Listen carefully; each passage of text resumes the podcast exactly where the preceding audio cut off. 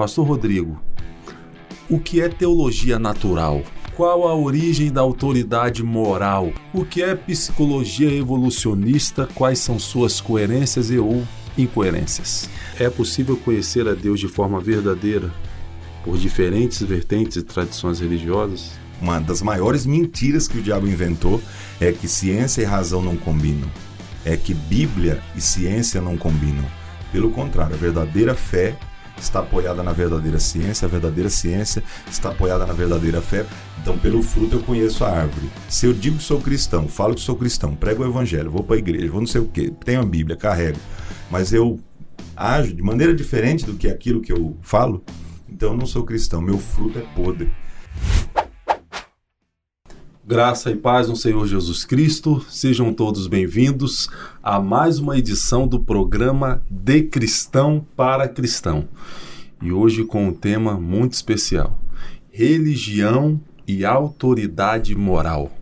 Fyodor Dostoiévski, em uma de suas obras, fez uso da seguinte expressão: Se Deus não existe, tudo é permitido. Você já parou para pensar o que aconteceria se nós levarmos essa expressão até a sua última consequência? Se Deus não existe, tudo é permitido mesmo? Quem define o certo e errado na ausência de Deus? Se Deus não existe, quem que define o, o que é justo, o que é injusto? O que é verdade? Passa a existir verdade em um mundo sem Deus? Se nós assumirmos uma posição relativista em relação à vida, em relação a tudo, em relação a todos, de onde vamos extrair a autoridade moral? Qual é a origem da autoridade moral? O programa hoje promete. E o convidado para nos ajudar a pensar sobre esse assunto é alguém não menos especial. Ele é pastor, pastor auxiliar na Assembleia de Deus em Guarulhos, tem formação em teologia, tem formação em filosofia, é especialista em Novo Testamento, é especialista em metodologia do ensino e em filosofia e sociologia, especialista em neuroeducação, especialista em teologia filosófica, é uma potência potencializada, pastor Rodrigo Ursino. Seja muito bem-vindo, pastor, ao programa De Cristão para Cristão. Amém, pastor Dantas. Prazer muito grande estar aqui com vocês. É, para mim é um privilégio. Né? Eu vi que os convidados são ilustres e eu me sinto muito honrado por estar aqui em meio a essas pessoas tão importantes que pensam biblicamente, que falam da palavra de Deus com tanta propriedade. E já aproveitando, agradecer pelo maravilhoso presente, né? Deus abençoe, vou ler com muito carinho. Vou embora para São Paulo lendo ele e aprendendo contigo. Vai ser uma benção. Pastor, em nome da nossa igreja, em nome do nosso pastor, em nome de toda a audiência do programa, somos nós que agradecemos e, na verdade, o, o presenteado fomos nós, com sua presença conosco aqui. Pastor Rodrigo, o que é teologia natural? tanta gente fala, né? Teologia natural. O que é? Teolo... A título para a gente introduzir o assunto aí.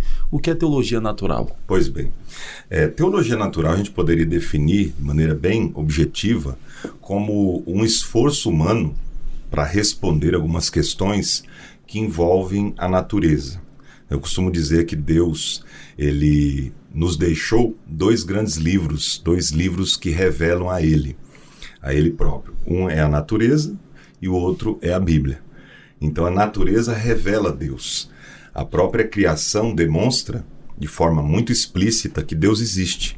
Então basta você observar a criação, a perfeição daquilo que Deus criou, daquilo que Deus fez, daquilo que está à nossa volta, que você conseguirá perceber, notar com muita clareza que há um autor por trás disso tudo. Né? É a famosa ideia do design inteligente. Então, se existe um desenho, implícito ao desenho tem um desenhista. Então, assim também na natureza. Deus é aquele que desenhou tudo, que projetou tudo, que criou tudo. Então, a teologia natural ela vai se debruçar diante disso e perceber com a ajuda da ciência, da biologia, da física, é, da história, da arqueologia, todos os meios possíveis para a gente conseguir é, colocar evidências, né? não vou dizer provar, mas colocar evidências de que Deus existe, que Ele é autor de toda essa criação maravilhosa. Em uma sociedade pós-verdade, onde tudo é relativo, o que, o que é verdade? O senhor acha que esse conceito de verdade ele precisa ser redefinido, ressignificado, redescoberto, reafirmado? O que passa a ser verdade? Meu amigo, verdade, para mim, é o que a Bíblia diz. Né? O próprio Cristo, né? ele enfatizou isso. Então, para os pensadores, para aqueles que não creem em Deus, evolucionistas, ateístas, céticos, é, pseudo-pensadores, pseudo-intelectuais, a verdade é algo muito relativo, né? Você tem a sua, tem a minha, cada um se vira dessa forma, mas para nós cristãos, né, o programa é de cristão para cristão, para nós cristãos, servos de Deus que cremos que a Bíblia é a palavra de Deus, Jesus é a verdade. Então, para eles, verdade pode ser um conceito abstrato, filosófico, é, um termo, apenas uma palavra do dicionário. Para nós, é uma pessoa. Jesus disse: Eu sou a verdade, né? É goemi aletheia. Eu sou a verdade. Então, no hebraico você tem a palavra emuná, né, de onde você extrai ali a palavra verdade, traduzindo para o português, que dá essa ideia né, de firmeza, de algo que é sólido, de algo que você pode confiar. No grego você tem a né, o aletheia, que também dá essa ideia, né? O prefixo alfa, né, a Létea, né? vem de letos, letos, a palavra aletheia vem de a, que é o prefixo de negação, né? no grego, o alfa para nós é o a, e Letos, né, o Lete, que era o rio que, segundo a filosofia né, de Platão, o pessoal antes de entrar nesse mundo passava por esse rio Lete, né, que é o rio do esquecimento. Então, para a pessoa sair do mundo é, das ideias e vir para esse mundo aqui, ele passava por esse rio. Então, quanto mais ele sede sentisse durante a viagem no barco, né, ele quanto mais bebesse da água desse rio, mais ele se esqueceria do mundo ideal. Então ele entraria aqui com a mente mais esvaziada. E outras pessoas privilegiadas não beberiam tanto, da, tanto daquele rio, chegariam aqui com muitas lembranças né, desse mundo ideal. São as pessoas mais inteligentes, são mais capazes. Né? Uma questão mitológica, obviamente. Então, a letéia significa, né, ao pé da letra, não esquecimento. Então a verdade é aquilo que não posso esquecer. É o que corresponde Exatamente, à realidade. Exatamente, é a realidade, nua e crua. E no latim você tem veritas, né? Então, uh, na palavra de Deus, Jesus disse: Eu sou a verdade. Então, a verdade para nós é algo absoluto, não é relativo que é bem diferente do que se tem hoje né, nas escolas, universidades, meio aos pensadores, academicismo, é, cientificismo, essas coisas vão é, relativizar a verdade. Só que a verdade não pode ser relativizada por exemplo, alguém diz assim, né? A gente ouve muito, né? Alguns professores, alguns acadêmicos dizerem: é, não existe verdade absoluta. Essa frase é autocontraditória em si mesma. Não existe verdade absoluta, então o que ele acabou de dizer não é verdade. É. Então já cai por terra todo o argumento, né, toda a argumentação que ele está levantando. Então existe a verdade absoluta, e a verdade absoluta é Cristo, e Cristo é a palavra de Deus, e nós temos esse entendimento. Talvez essa expressão não existe verdade absoluta, cada um tem a sua verdade, aquilo que é verdade para você não necessariamente é verdade para mim. Talvez essa expressão seja a expressão mais usada hoje nos meios acadêmicos uhum. e nas escolas. Todavia, é uma expressão bonita de se falar, mas na prática isso não funciona. Não, não funciona. Na prática não dá certo. Então, é um discurso bonito, mas que na prática ninguém vive uhum. segundo esse conceito. Ninguém, não dá. Não é? Não Ninguém como. vive segundo esse conceito. Mas é um discurso que no, no meio acadêmico é bonito em teoria. Uhum. Mas nem mesmo aqueles que ensinam tal teoria vivem segundo essa teoria que Isso. ensinam. Porque passa até aquela ideia, pastor, é, desculpa até te interromper, de tolerância, né, que é a palavra da moda agora. Então, eu respeito a sua ideia, você tem a sua verdade, eu não concordo, mas eu tenho a minha. Então, a gente convive tranquilamente, não vai ter atrito, mas como o senhor bem disse, não dá para viver isso na prática. Porque imagine, o marido chega para a esposa e fala: a minha verdade é que eu posso ter várias mulheres. Então eu posso ficar com todas as mulheres, mas você não pode ficar com nenhum outro homem a não ser eu. É. Então, essa verdade é relativa, mas na prática não vai acontecer. Claro que ela não é. vai permitir isso. Eu estou, claro, levando ao extremo só para a gente ver que isso não dá para ser colocado. É, é aquela filosofia do seu bom senso só é bom senso se estiver de acordo isso. com o meu bom senso. Né? meu pastor, Qual a origem da autoridade moral? Aí, quando a gente fala em autoridade moral, se, se descartarmos uma fonte externa a nós, absoluta, quem passa a ser então a referência absoluta, se é que há? Qual é a origem da autoridade moral? Uau, essa pergunta é muito profunda, né?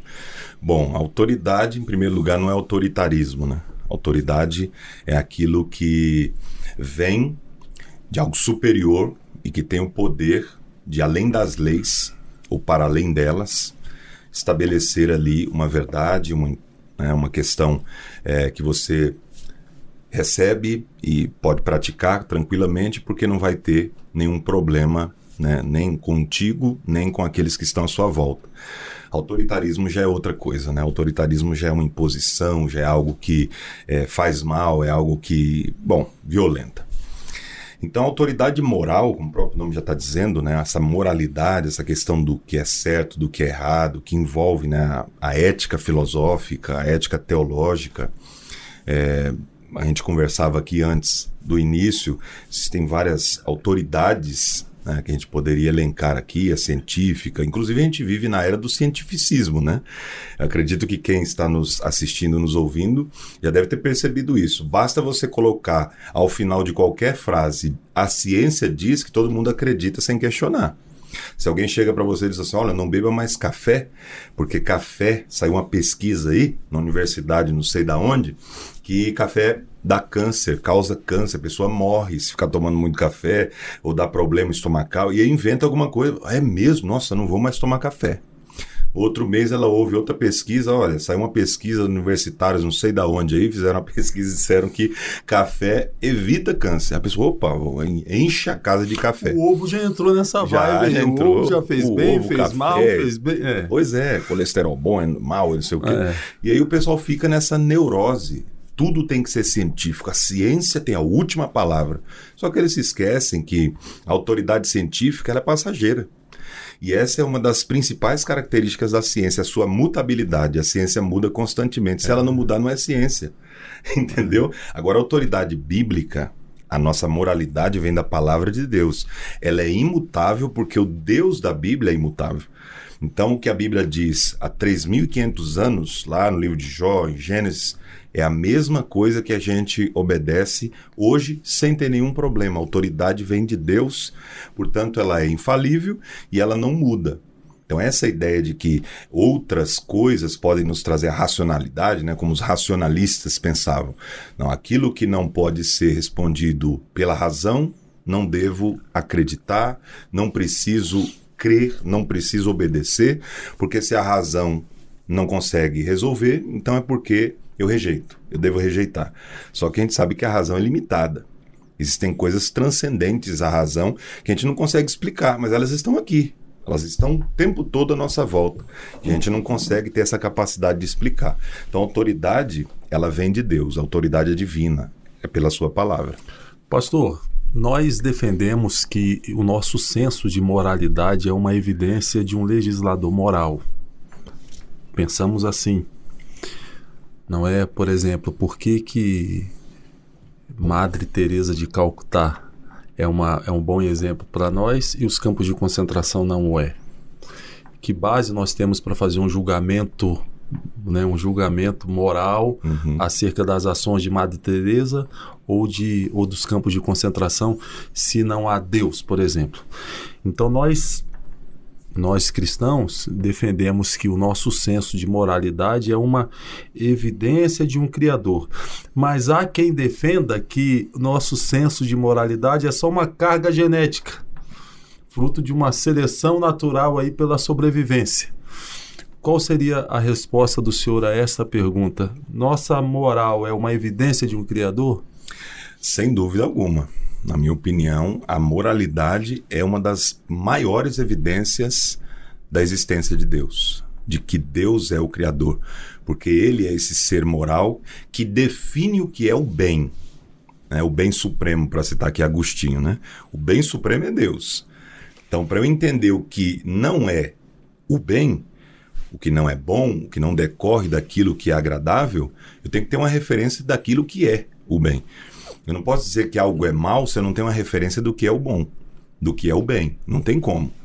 Então, essa é uma evidência forte. Inclusive, os ateus, os céticos, eles usam esse argumento para tentarem provar que Deus não existe. Ah, se Deus existe, por que, que o mal existe? Ele não é amor, ele não é bom? Como é que o mal está no mundo? Mas essa é uma evidência de que Deus existe. É o contrário. Porque se existe o mal no mundo e eu sei o que é mal, é porque eu também sei o que é o bem. E como é que eu sei o que é o bem? A única referência perfeita para o bem é Deus. Então, se eles retiram Deus da história, eles não conseguem mais definir o que é bem e o que é mal, porque aí eu não tenho mais uma forma de lidar com esse discernimento. Se o senhor não sabe o que é uma linha reta, como é que o senhor vai dizer que uma linha é torta? Exatamente, não dá, né? é. Então eles acabam caindo em contradição e o argumento deles é falacioso porque derruba a própria fé, né, entre aspas, que eles possuem que eles possuem uma fé absurda, né? Os ateus, principalmente, têm uma fé que às vezes a gente não tem. Inclusive, o Norman Geisler escreveu um livro fantástico que diz, o título é exatamente esse, Não Tenho Fé Suficiente para Ser Ateu. Eu amo esse livro demais, né? Foi um livro que mudou assim a minha maneira de pensar, porque ele ele prova por A mais B que o ateu, né, ele tem tanta fé quanto um cristão, porque o, o cristão lê Gênesis 1, Bereshit bara Elohim et no princípio criou Deus os céus e a terra. Ponto. Gente lê e crê, amém, foi Deus que criou. O ateu, para tirar Deus da história, para tirar Deus da jogada, eles têm que inventar um tanto de coisas. Não porque foi uma sopa primordial, porque não sei o que, um ato, não sei o que, cósmico, e aí a poeira foi se juntando e foi formando o que a gente tem hoje. Então você vê a fé, né, entre aspas, que esses caras têm para tentar tirar Deus, para colocar um evolucionismo, para colocar ali um naturalismo, para tirar Deus. A gente não precisa disso. No princípio criou Deus os céus e a terra. Então, essa forma de você tratar o bem e o mal, ela só pode ser correta se há uma referência do que é o bem. E essa referência é Deus. Se tira Deus, como o senhor citou no início, né? Essa ideia do Dostoiévski, tudo é permitido porque não tem mais moralidade, não tem mais certo e errado. O que, que é justo, o que, que não é, o que, que é bom, o que, que não é. Como que eu vou definir? Não tem como. É, o que as pessoas muitas vezes não param para pensar é que quando um teísta, não vou nem dizer um cristão, um teísta, 95% da população mundial é religiosa. Uhum. Então, quando um teísta, que é a, é a maioria da população mundial, faz uma afirmação do tipo Deus existe, essa é uma afirmação de fé. Uhum. Não é uma afirmação científica, é uma afirmação de fé. Mas quando um ateu diz Deus não existe, também é uma afirmação de fé. Uhum. Ele não está fazendo isso pelo viés científico. Também é uma afirmação de fé. Exatamente. O que cabe a nós é observar que fé é mais coerente, porque uhum. quando o ateu diz Deus não existe, ele está partindo do pressuposto de que tudo que existe teve uma causa primeira chamada nada. Uhum. O nada gerou o que há. E para acreditar que o nada gerou alguma coisa precisa de muita fé. Muita fé. é. Porque o nada gerou tudo. É, exatamente, exatamente. Uma vez eu estava conversando com um ateu e ele disse para mim: Ah, você é cristão e tal. Ah, então faz o seguinte: prova para mim que Deus existe. Eu disse para ele: prove você para mim que ele não existe.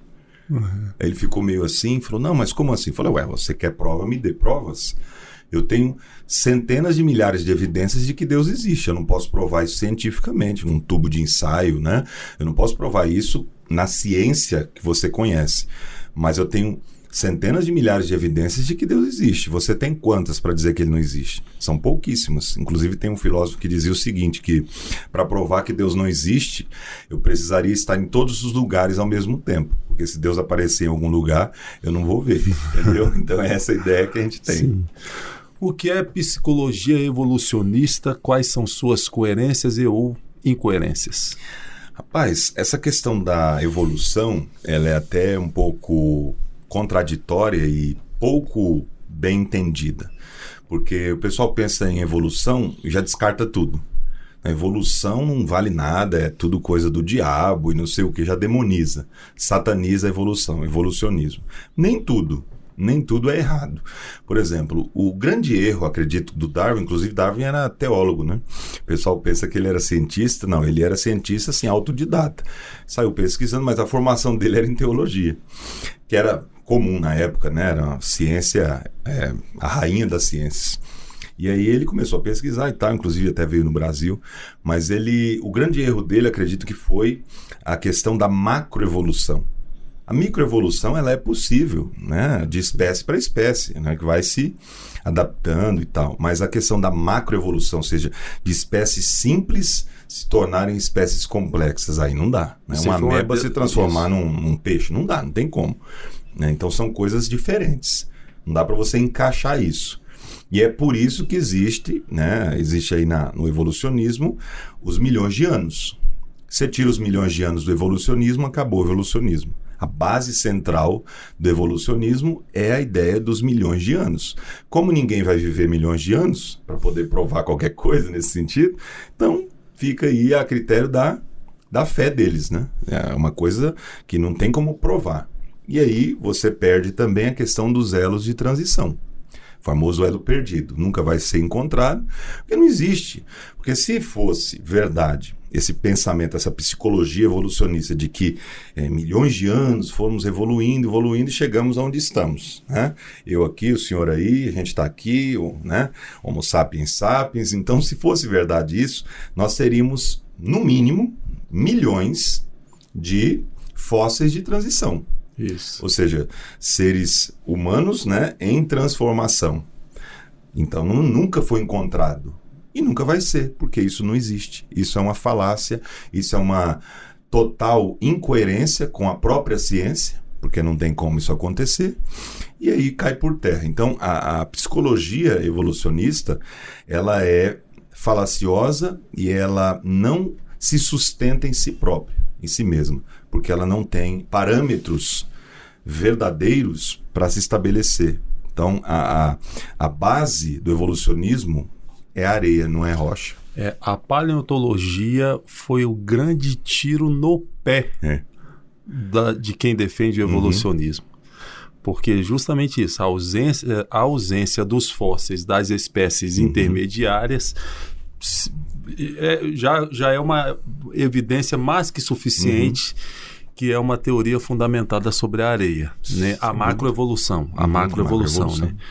É, é bom a gente é, deixar claro aqui para quem está nos assistindo, porque geralmente nas escolas eles colocam a teoria da evolução num pacote só. Uhum. Então é bom a gente distinguir o que é Isso. microevolução de macroevolução. Uhum. Então, para você que está nos assistindo, microevolução são aquelas mudanças que ocorrem na espécie para uma melhor adaptação ao meio. E uhum. Darwin constatou isso lá em Galápagos. Uhum. Né, o tamanho do bico lá dos tentilhões, né, ele aumentava ou diminuía de acordo com as marés para pegar o alimento. Isso, isso. é uma microevolução. E isso acontece, está comprovado pela ciência.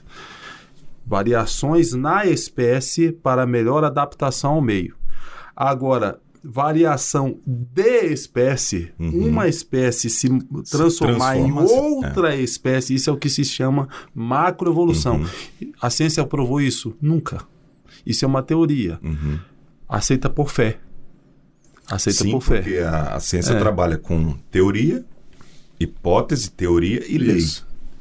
Hipótese, teoria e lei. Então, para ser lei, a lei da gravidade, é provado. Você soltou qualquer coisa que não há, vai cair.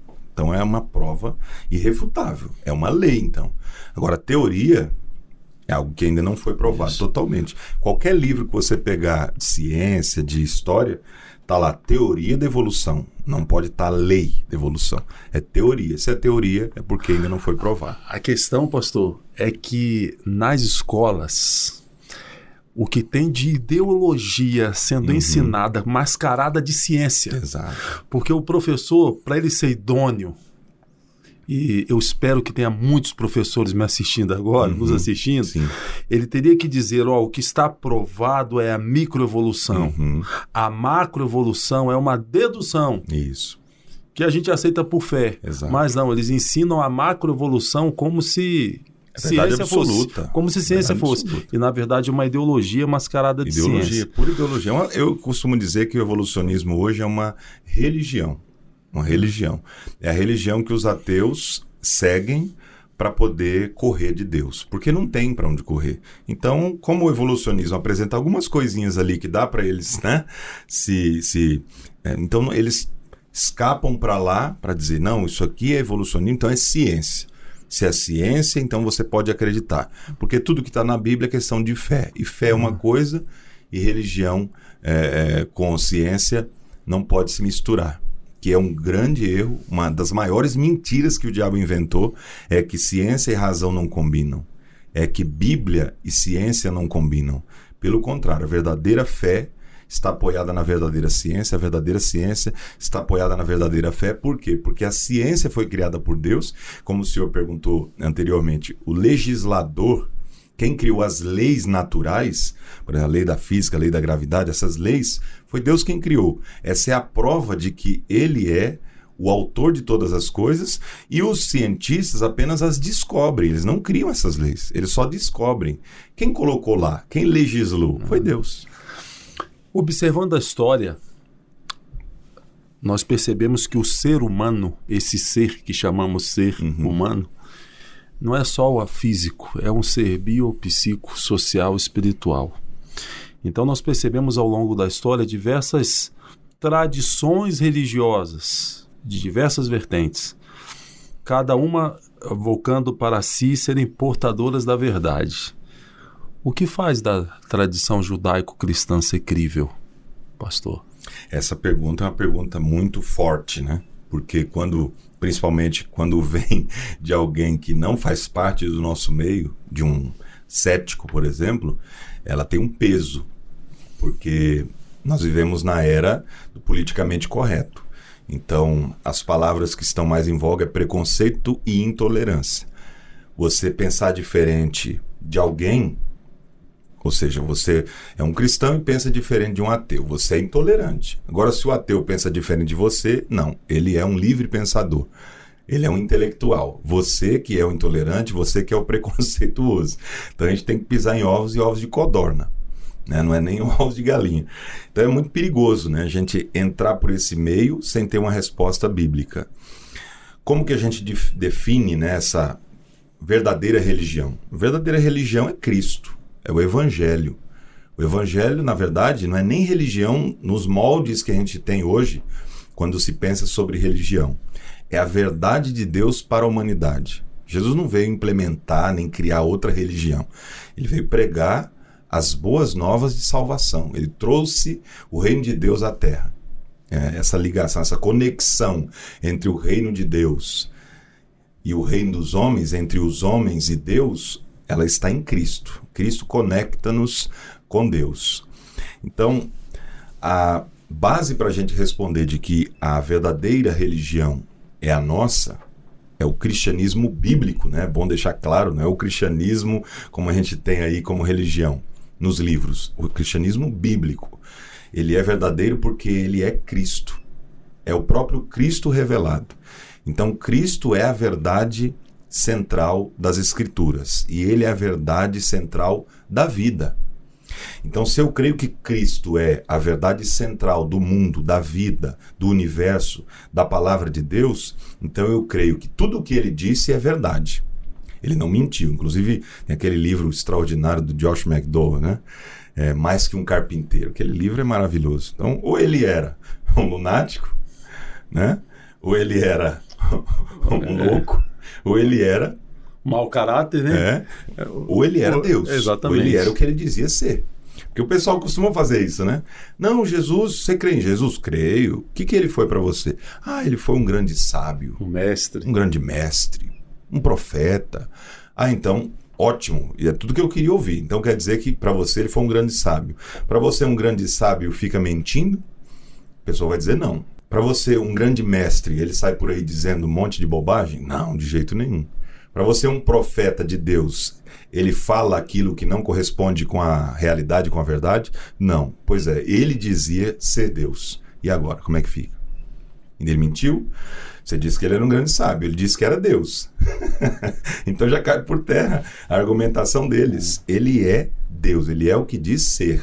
Então, se Jesus é o que diz ser e eu creio, então a única religião verdadeira é aquela que diz em João 14, versículo 6: Eu sou o caminho, o artigo definido.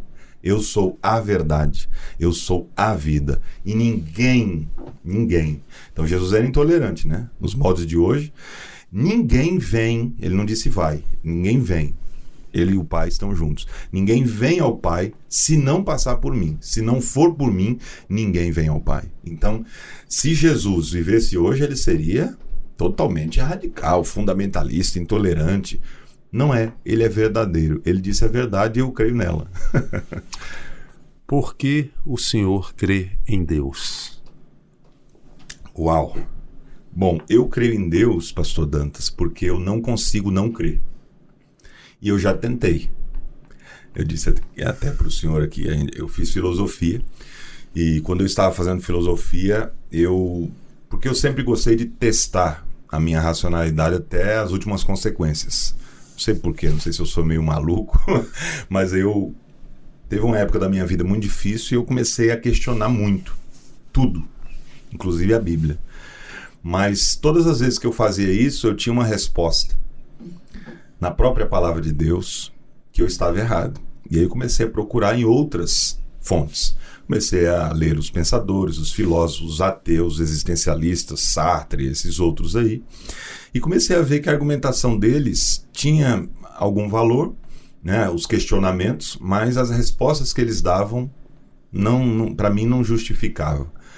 E aí eu fui, fui, fui, fui questionando, questionando e comecei a tentar né, me colocar na condição de ateu. Por que, que eles creem assim? Por que, que eles pensam dessa forma? Vou tentar fazer a mesma coisa. E aí, na, na, na, nas aulas, os professores, a maioria, né, sempre batendo na questão Bíblia, é, Deus, teísmo e tal, e eu tentava, mas sempre que eles falavam, eu já tinha em mim uma resposta mais coerente. Então eu vi que, para mim, é impossível deixar de acreditar. As evidências de que Deus existe são muito mais fortes do que as pouquíssimas evidências de que ele não existe. Então, na minha opinião, eu creio em Deus porque eu não consigo não crer. Já tentei e não consegui. A força da fé que há em mim, eu acredito que todo ser humano tem fé, vai depender de como ele vai utilizá-la. Quando Deus nos cria, já nos cria com, com esse pacote completo. E, inclusive, foi até provado isso cientificamente, quando a gente está falando de ciência, né? Saiu uma revista muito famosa aí de que todo ser, todo ser humano já nasce com fé. Já nasce com fé. Isso é uma questão neural, cerebral e tal. Então, eu creio em Deus porque eu não consigo não crer. Deus é a fonte de todas as coisas e eu tenho uma fé tão grande em Deus que eu não consigo deixar de acreditar que Ele existe. É possível conhecer a Deus verdadeiramente por meio de diferentes tradições e vertentes religiosas, e agora eu estou tomando como referência o cristianismo. Uhum.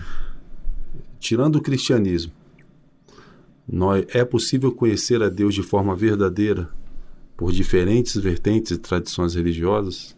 Na minha opinião, não. Não porque o cristianismo bíblico, mais uma vez eu enfatizo aqui para não ter divergência, o cristianismo bíblico é Cristo. Então, só há possibilidade de conhecermos a Deus verdadeiramente. Eu falei das duas revelações, né?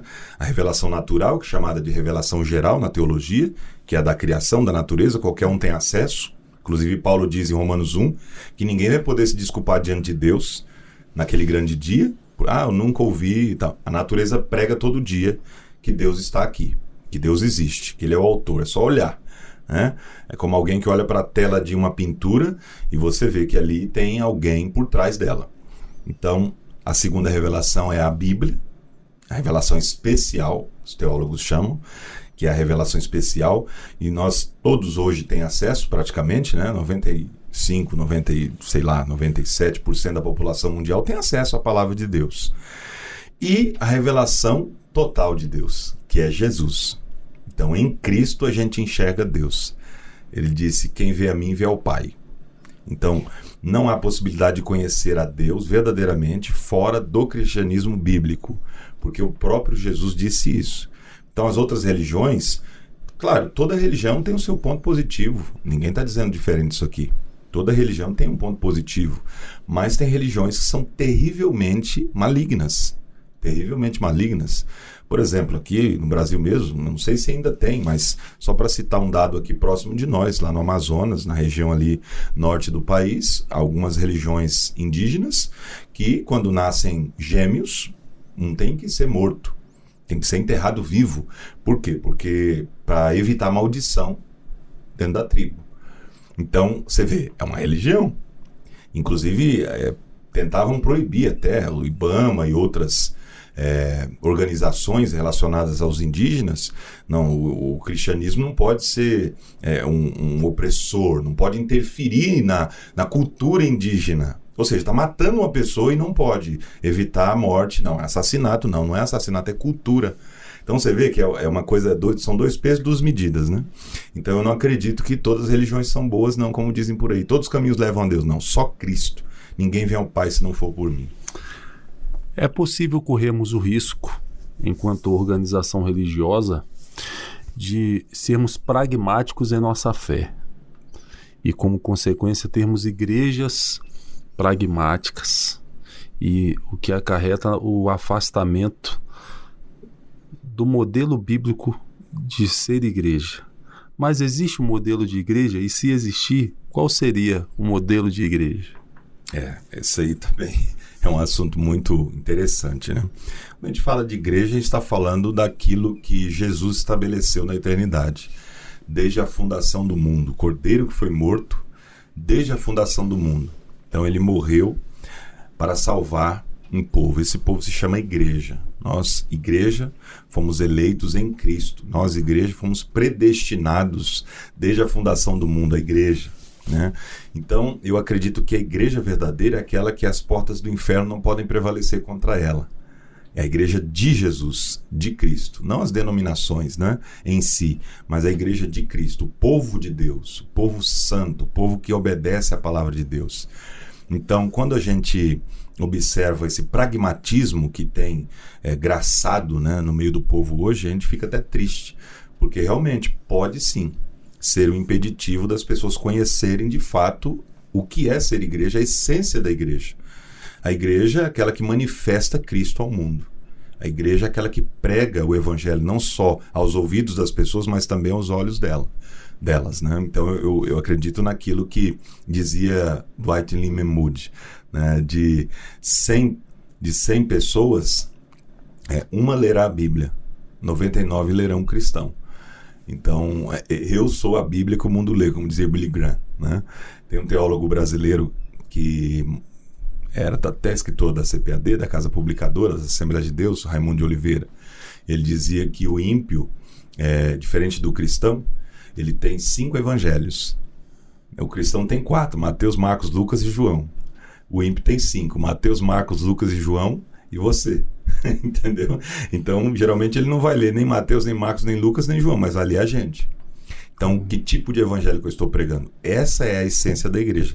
Manifestar Cristo às pessoas. As pessoas precisam olhar para mim e enxergar em mim Cristo. Porque senão, se o meu discurso é incoerente com a minha prática, Jesus disse: pelos vossos frutos vocês serão conhecidos. Então, se eu olho para uma árvore, eu não conheço aquela árvore, nunca vi na vida, eu vou procurar qual é o fruto que está ali. Ah, tem uma maçã, é uma macieira.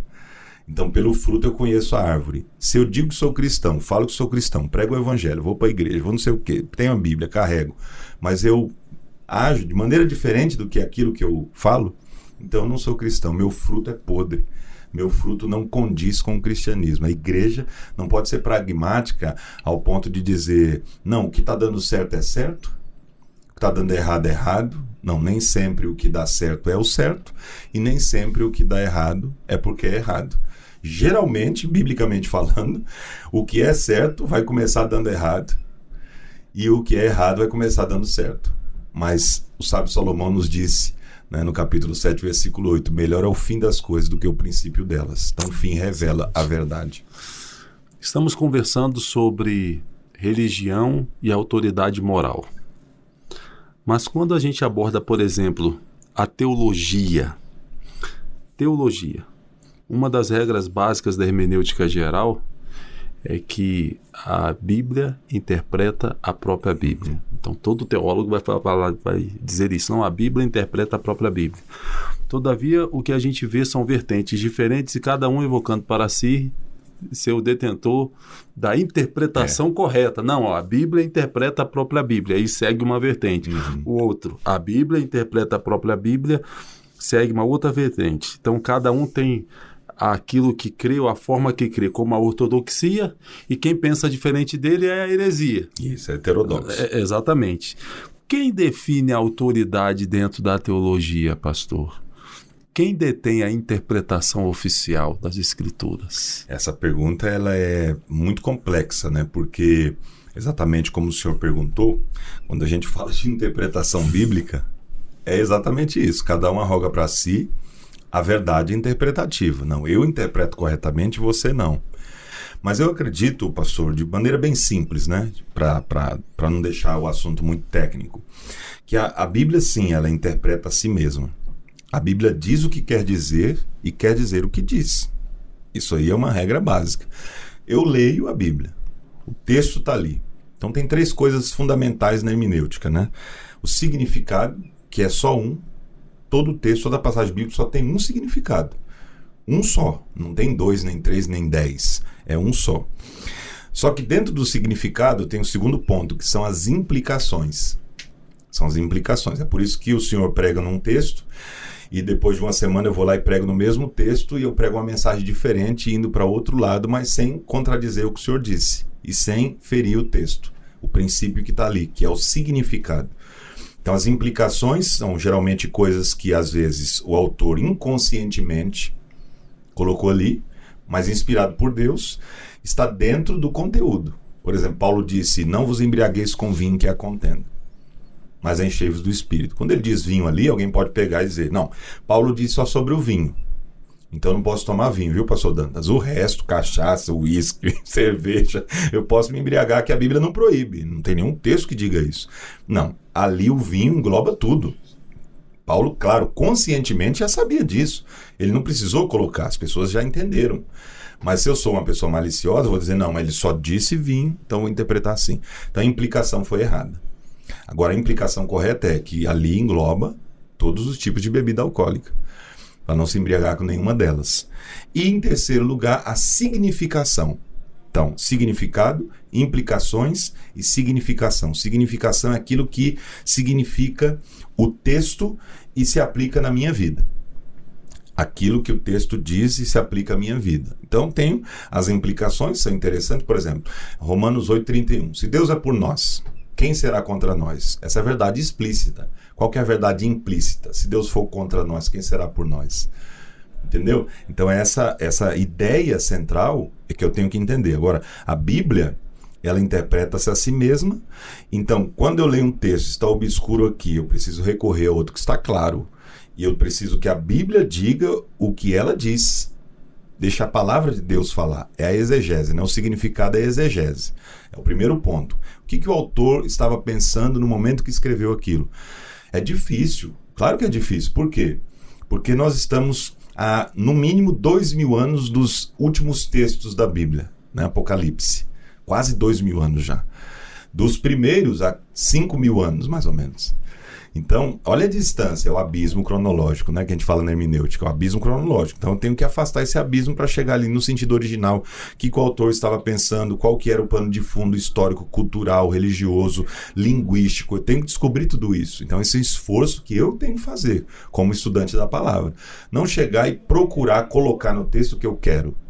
Essa é a grande é, problemática dos dias atuais. Não, eu quero que diga isso, então vai dizer. Não, é o que o texto está dizendo, que o autor queria dizer, e aí eu tenho que fazer toda uma escavação, assim como um garimpeiro, né, que não cria o ouro, mas ele vai lá e descobre o ouro. Então nós devemos descobrir o verdadeiro significado que o texto diz. O autor humano, inspirado pelo autor divino, escreveu, e eu preciso ir lá na fonte e tentar descobrir. Nem sempre é fácil, mas a gente precisa fazer isso. Existe um escritor católico José Tolentino Mendonça. E no seu livro Leitura Infinita, é um, é um livro sobre a Bíblia, ele vai, ele vai falar, ele vai usar justamente essa expressão, que a Bíblia possui uma leitura infinita. Mas tem um momento que eu acho bastante interessante que ele fala isso aí que o senhor, que o senhor explicou. Durante muitos anos, as escrituras sagradas, ó, nós temos um substantivo e um uhum. adjetivo. Uhum. Nós demos tanta ênfase ao, ad, ao adjetivo que esquecemos do substantivo. Então, Perfeito. damos tanta ênfase ao sagrado Sim. que esquecemos que também existe a escritura, uhum. passível de ser estudada, de ser Isso. verificada e etc. E a sabedoria está justamente em balancear uhum. o substantivo do adjetivo, né? as escrituras sagradas. Pastor, há uma pergunta que nós fazemos a todos os convidados que por aqui passam, já é uma tradição em nosso programa é a pergunta que a gente conclui a nossa entrevista. Então, independente do tema, o programa é de uhum. cristão para cristão, cada programa tem um tema específico, independente do tema, nós fazemos essa pergunta ao entrevistado. Pastor, o que é o Evangelho? É. o Evangelho, famoso Evangelho. O Evangelho é a verdade de Deus para o ser humano. O Evangelho é aquilo que proporciona a nós a salvação. Acredito que o Evangelho seja a essência da palavra no grego, né? As boas notícias de Deus para nós em um mundo de más notícias. Então, a gente vive o tempo todo cercado, bombardeado, metralhado por más notícias. E o Evangelho é exatamente essa ótima, essa maravilhosa, essa bela notícia de Deus. Você pode ser salvo mesmo sem merecer. Você pode ser salvo mesmo sendo um miserável pecador. Você pode ser salvo mesmo sendo essa figura que você representa. Você pode ser salvo porque em Cristo, meu filho, eu faço você ser justo. Eu te faço nova criatura. Eu te faço ser gerado outra vez eu perdoo seus pecados. Então, é, é, algo extraordinário. Eu te adoto como filho.